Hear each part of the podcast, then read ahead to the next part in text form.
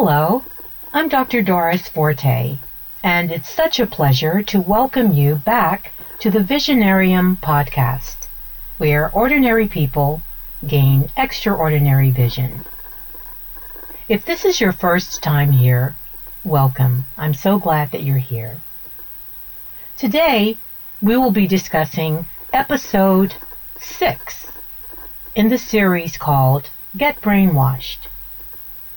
This is the final episode in this series, and for those of you who are joining us for the first time, just know that you can listen to previous episodes at any time by either going to our website, which is insidethevisionarium.com, or on your favorite podcast app.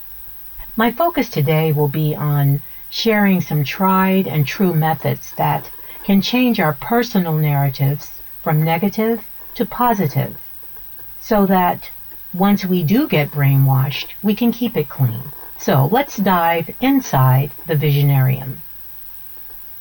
Last week, we plunged into those piles of mental and emotional clutter and began the ruthless task of dumping the negative chatter from our lives.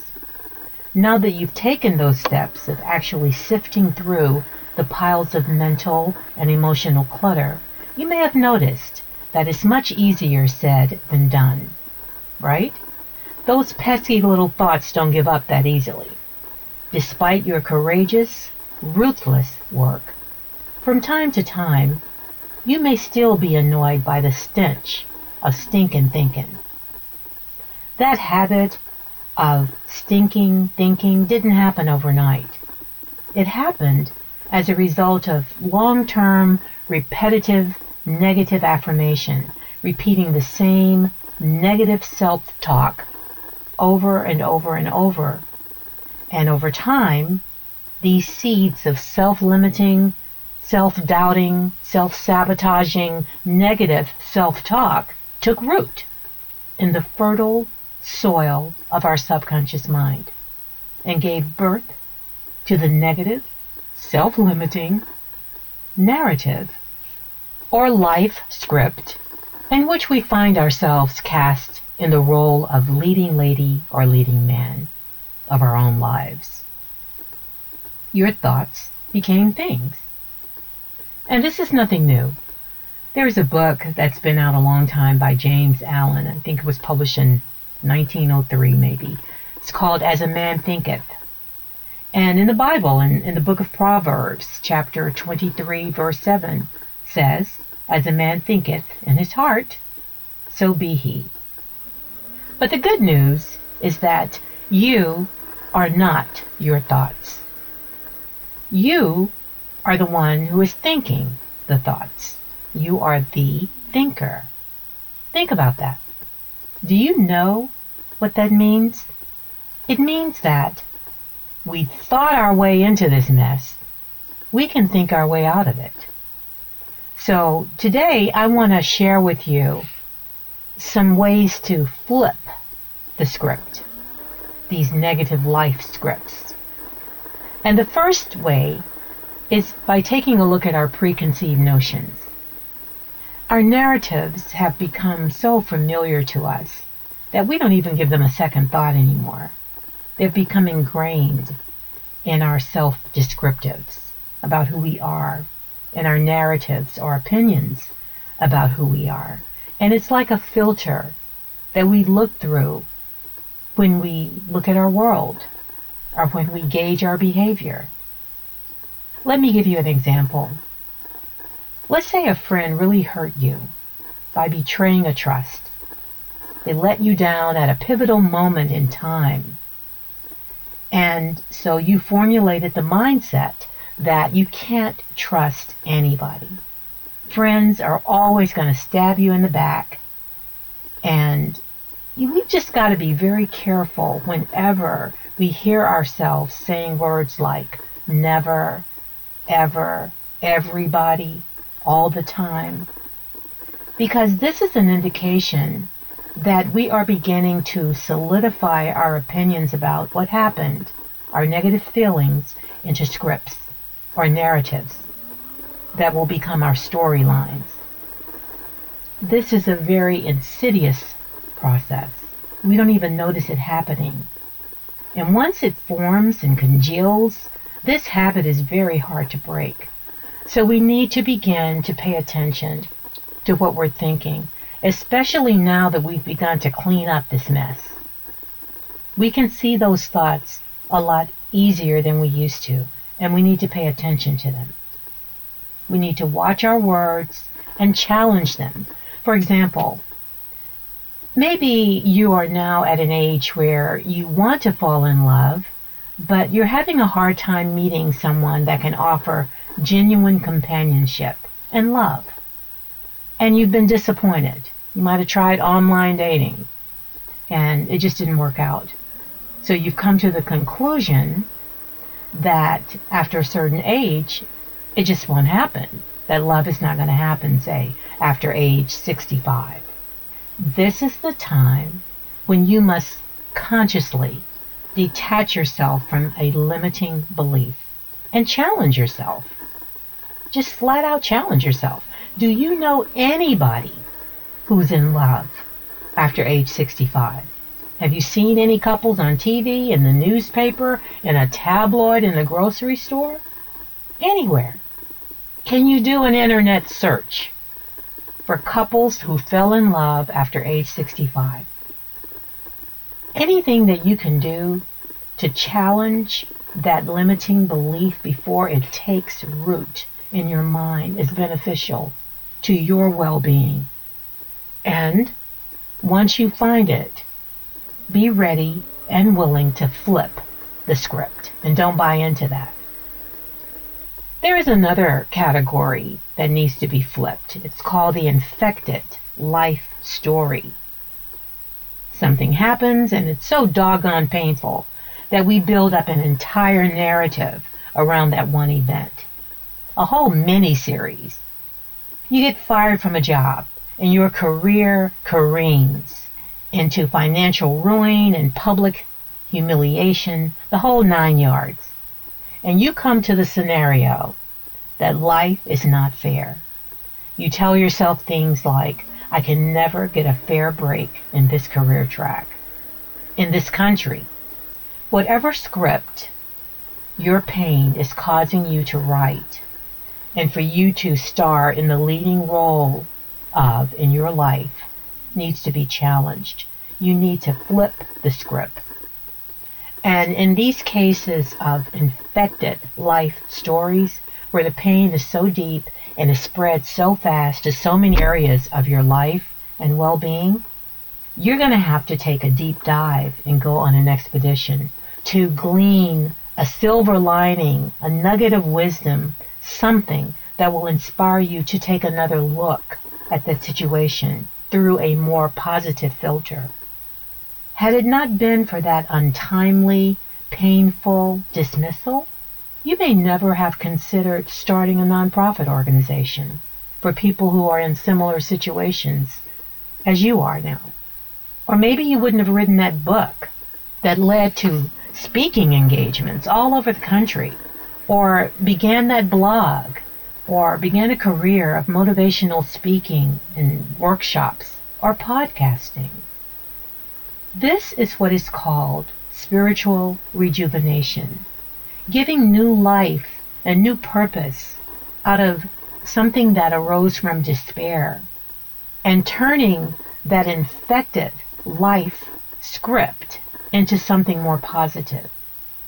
By its very nature, a narrative is something that should be shared.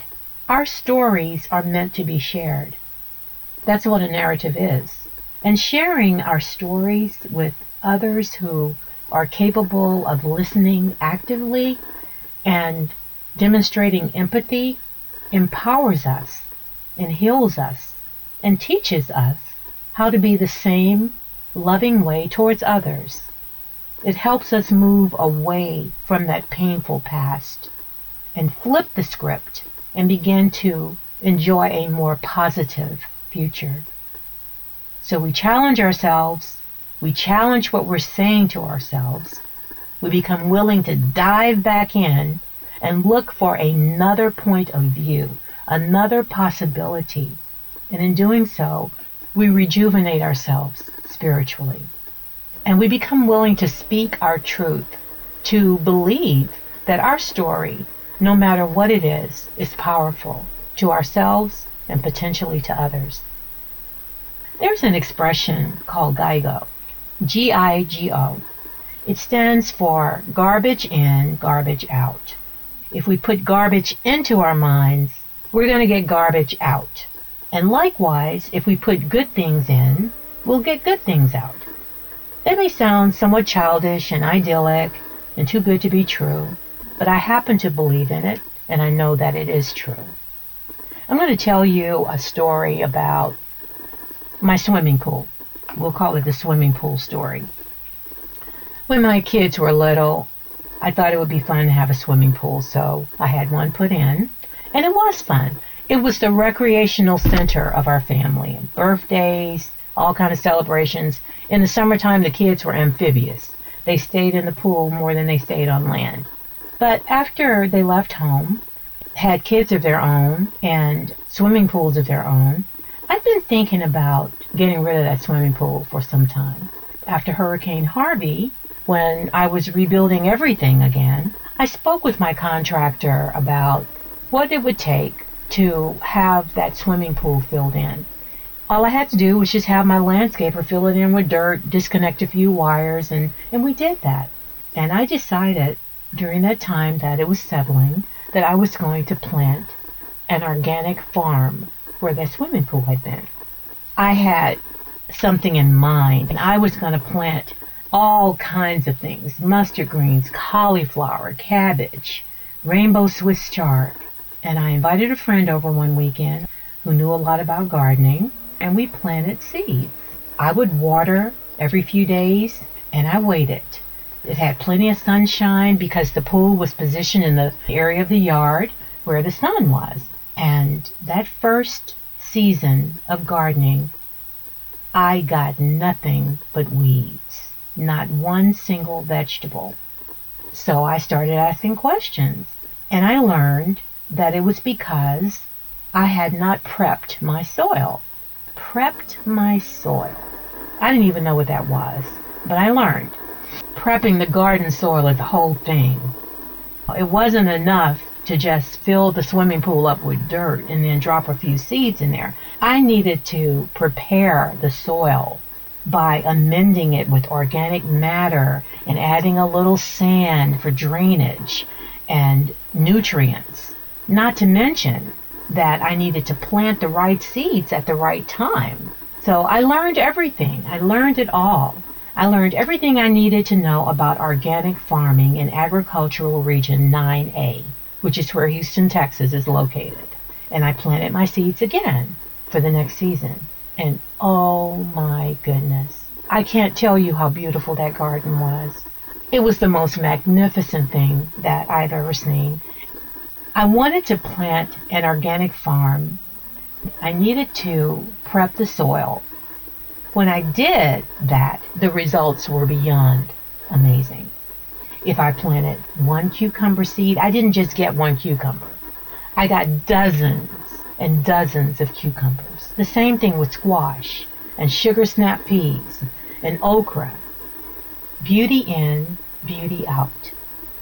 So if we consider our mind a garden, that when properly prepped has the capacity to yield a bountiful harvest of whatever our heart desires, what are you willing to prep your mind for? Whatever you're prepping your mind for. Getting brainwashed, getting rid of the negative mental and emotional clutter is a strong first step. When you get brainwashed, you stop watering the weeds. I was watering weeds. And Mary, Mary, quite contrary, how does your garden grow? Growing a garden is a very principled process. And there are principles that have to be in place for it to work. Just like we're going to have to exercise some principles in order to persist through this brainwashing process. We're going to have to be patient. We're going to have to wait. There was all kind of stuff going on below the surface when I put that seed in the ground. But the seed itself is a whole ecosystem. That one little seed is capable of maturing into a full grown plant that then bears fruit that contains seeds that can be planted again. It is an amazing process, but can you imagine that this takes time? So, for us to reap the benefits of this process, we've got to hunker in, do the work, and be prepared that it's going to take time because it will. And it takes persistency or consistency, however you want to look at it. I mean, I could watch those seeds every day and I would see nothing happening, and then all of a sudden it took on a life of its own. There was a routine that I had to get involved in. I had to repeat it, repeat, repeat. I had to be willing to get out there every day and do a little work, pull a few weeds. And it'll be the same thing with you pulling these negative, recurring, stinking thinking thoughts out of your head. If you find yourself beginning to think about them, interrupt yourself. Just like you interrupt that life cycle of a weed, just interrupt yourself. Stop the thought in mid sentence and do something else. Do not complete the thought. Stop watering the weeds. Pampering is a principle that will really reward you in this process. Self care is another term for that. And I want to interrupt myself right now to give a shout out to Callie Arcandis. I was doing some research for this podcast online and I came across some very interesting worksheets. And looking at the worksheets led me to a website that had all, it was a cornucopia of self care, a blog that had articles about the very same things that we've been learning here. And there was a shop that had all kinds of beautiful items that we could use to treat ourselves with care and love. And it, it was just the most amazing website that I'd seen in a while. So I wrote the author of that website an email and asked permission to use some of the worksheets. And the generosity of spirit that was offered to us is indescribable. The name of the website, and it will be in the after images section of Inside the Visionarium, but Callie's website is called 3dsuccess.org. If you go to 3dsuccess.org, she has given the Visionarium podcast listeners a discount to the worksheets, the library that she's built there. Just go sign in and take a look. If you get there, just tell Callie I said hi and thanks again. I think you'll really benefit from looking at that website. Pampering and self care is a very important part of this process because what you're doing is not easy and it can invoke a feeling of being traumatized again as you relive some of that. But by staying mindful and in the moment and knowing that you're not reliving it again, you're getting rid of it, and then you're taking care of yourself, will make it a lot easier. I think that being prayerful is another thing that will help, and I'm not talking about that in a religious sense at all. I'm talking about it in a very mindful sense. In the same sense that I speak to you at the end of every episode when I encourage you to remember to focus on your dreams. Take the time to go there with your dreams and think about them, the things that are in your heart. Consider that your garden, and that's an area that you're going to meticulously manicure and keep clean so that when you're in your garden, you're in your secret place. You don't have to share those dreams with anyone. That's your secret. And how they materialize is your mystery. You just need to nurture them and acknowledge that they are important to you. Focusing on your goals and your dreams and practicing mindfulness is a type of meditation, and it's something that is well worth doing for yourself. I also came across some interesting apps that you can access that will coach you through breathing exercises, some cognitive behaviors, And some of them are free, some of them are not, and they all had trial periods where you can decide whether or not that's something that benefits you. So don't rule out technology as you learn to take care of yourself and groom your mind for more positive input. So don't rule out technology. It's amazing stuff out there. Be willing to be a beginner every single day. Greet the day with a sense of newness. There is a word in Zen Buddhism called Shoshin that I came across a few years ago. Shoshin means to have a beginner's mind. It refers to having an attitude of openness and eagerness and a lack of preconceived notions when studying a subject, even studying something that's advanced, just having a beginner's mind in doing so.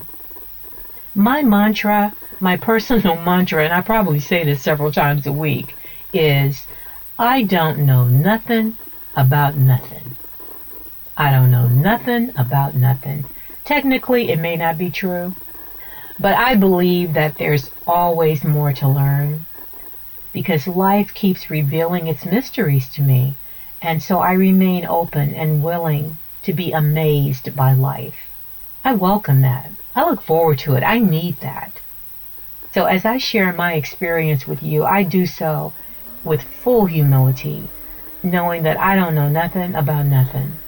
I just have hope that what I do share with you based on what I have experienced and what has helped me can somehow inspire and encourage you and strengthen you in your life in some way.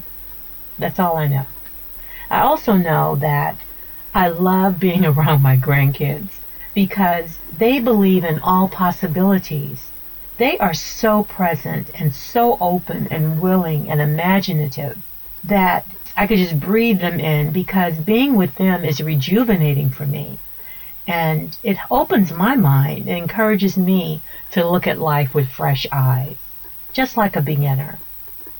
We have to keep this in mind too, that we're forming new habits as we're getting rid of old ones. You're getting rid of the habit of negative and emotional clutter, hoarding those thoughts. And you're forming new habits and it will not be a linear process. There will be setbacks, there will be zigzags. That's just the way that life is. There are very few straight lines in nature, except maybe the horizon, and that's not even straight. We're just looking at it from a very isolated perspective. Life is wonderful. It requires a lot of attention to detail. De-weeding, watering our dreams, feeding them. Positive affirmations can be very effective in offsetting the negative affirmations that we have allowed to accumulate in our minds. That persistent negative mental and emotional chatter is negative affirmation. And positive affirmations can offset that. Positive affirmations work in a very powerful way. So powerful, in fact, that I began to use them in my practice when I was still working as an optometrist. I had a list of hundreds of positive affirmations and we would print them out on colored paper and then cut them into little strips, fold them up and put them in a crystal bowl on the counter.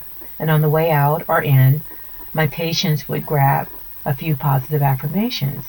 And it became such a popular part of my practice that patients would show up for their positive affirmations even on days when they didn't have an appointment. So I have put that list of positive affirmations that I've shared with so many people in the after image section on the website inside thevisionarium.com along with the link to 3dsuccess.org and I would encourage you to go online, download them, print them out, and keep some close by. Keep a few in your pocket to share with a friend or a stranger. I was looking at that list of positive affirmations and came across a few of them that specifically had to do with letting go. And I thought I would share them with you because that's what we're doing. We're letting go of mental and emotional clutter. And we are acknowledging that while this process is not easy, it's very doable. And these affirmations may help you. They're also on that list. Failure is an opportunity to begin again more intelligently. New beginnings are often disguised as painful endings. Nothing in the universe can stop you from letting go and starting over. The beginning is the most important part of the work. Your life does not get better by chance. It gets better by change. Let's forget the baggage of the past and start fresh. No matter how hard the past is, you can begin again. Celebrate endings, for they precede new beginnings. Don't live the same year 75 times and call that a life. Rather than turning the page, sometimes it's much easier to just throw the book away. To greet a lovely morning, we must leave the night behind. So, in coming to the end of this episode, I wish you much success, and I know you'll have it, in getting brainwashed. Please drop me a line if there's anything I could do to help. You can always contact me at the Visionarium podcast at gmail.com, or you can also leave me a comment on the website at insidethevisionarium.com and I will reply. Don't forget to go to After Images for your gifts. Thank you for tuning in today and for listening. Thank you for listening through this whole series. It's been a joy. And as always, if you have any comments or questions about this episode or any ideas for upcoming episodes, please drop me a line. My email address again is thevisionariumpodcast at gmail.com. As a Visionarium podcast listener, you can help us grow our community of listeners by inviting a friend to tune in as well. And I thank you for that. So until we meet again, remember to focus on your dreams. Because you gotta have a dream to make a dream come true. See you soon.